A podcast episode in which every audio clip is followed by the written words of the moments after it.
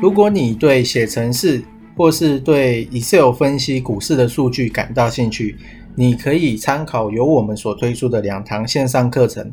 Google 关键字直接搜索“玩转数据与资料 Excel VBA 入门教学”。第二堂线上课程，Google 关键字搜索“资料应用 Excel VBA 爬虫与 IE 操控入门”。这两堂线上课程将在 HAHOW 好学校线上课程贩售平台。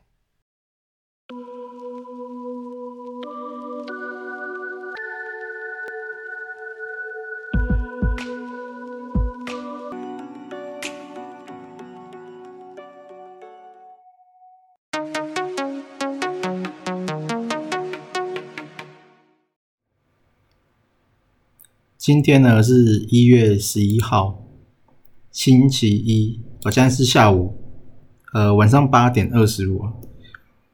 那小道琼期货现在是跌了两百二十三点，然后台股电子盘呢是小跌两点，基本上就是在平盘附近去震荡。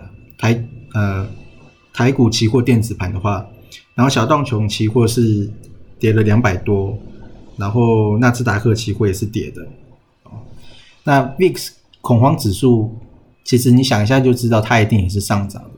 哦，那它现在是上涨快六趴，来到二十三点七一。那看主力买卖超的话呢，其实你可以知道，应该是还好，不太会说有什么大跌的风险出现。然后有传出说。呃，Intel 的有外代工会给台积电做，那原本我以为台积电现在可能会喷出去，就是最近这几天，因为一月十四号要发说，哦，那可是目前看起来外资又是在卖台积电，所以就有一点混乱。我原本以为会一路买到那个十四号附近，然后拉高之后再开始去做震荡，然后大盘就会开始休息。哦资金散出来之后，就会跑到小新股。那所以说它呃有点奇怪，我也不知道为什么会开始在卖。那我记得法外资跟主力好像已经在开始有在连卖。那明天不知道会怎么样。那另外就是这个是美国国债时钟，因为美国它现在一直在啊在印钞票，所以你可以看到说这个它这个数字是一直在跳。哦，那。美国的国债占占了 GDP 啊，就是说他们两个的比值是一百三十点五四趴，这个是非常高的数字，所以你可以知道未来一定会升息。然后呢，你可以去看一下 Fed Watch，它就能帮你去预测什么时候升息，因为你没有你无从去预测嘛。那他们这个是根据每一场会议。之后呢？会议完之后，他们可能就会去做动态的调整哦。所以你像他这边就有讲说，下一次会议的时间是在十六天之后。那你现在看完之后呢？可能十六天之后你再回来看，可能又会有改变啊。我猜是这样啦，因为这个我也是最近才看的，我并没有长期在追踪。那他这个一进来，他的图表它大概就是分几个嘛，一个是可能性。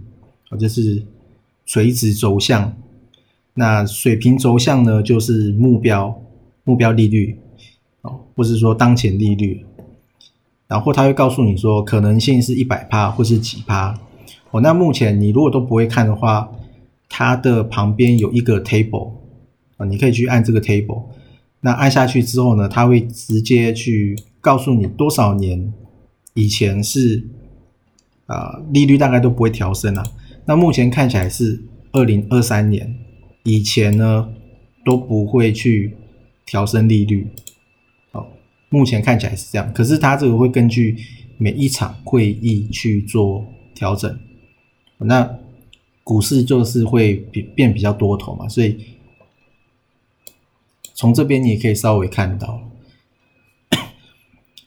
然后再来就是因为铜的走势其实已经很明显。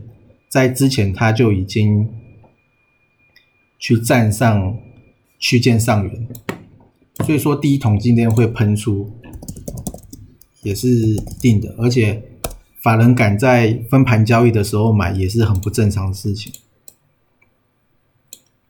所以我觉得，如果因为今天我也没抢到，如果明天有的话，我觉得其实都还是可以再去抢第一桶。那第一桶呢是第一个，然后再来呢是加邦。加邦它原本应该要喷出去的，不过可能是有人在玩当中，所以把它压回来。那我觉得，呃，也还没有破之前的 K 棒的高点，所以我觉得还有可能在，还有可能再往上走，应该还应该还不会压回。这个是加邦，然后再来是飞鸿，飞鸿它也是。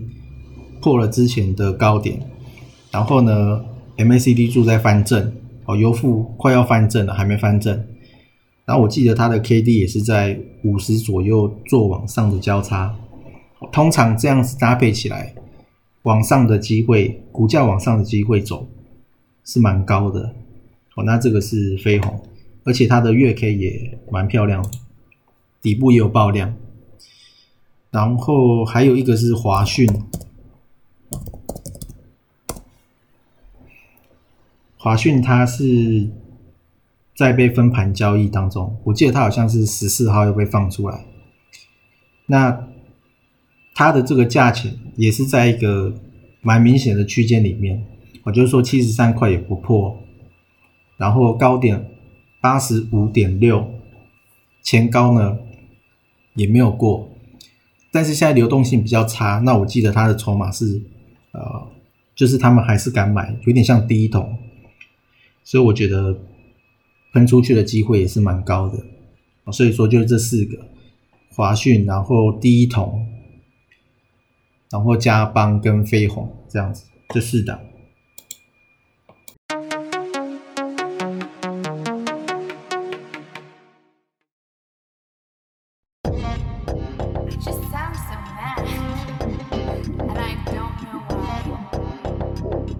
Tudo bom.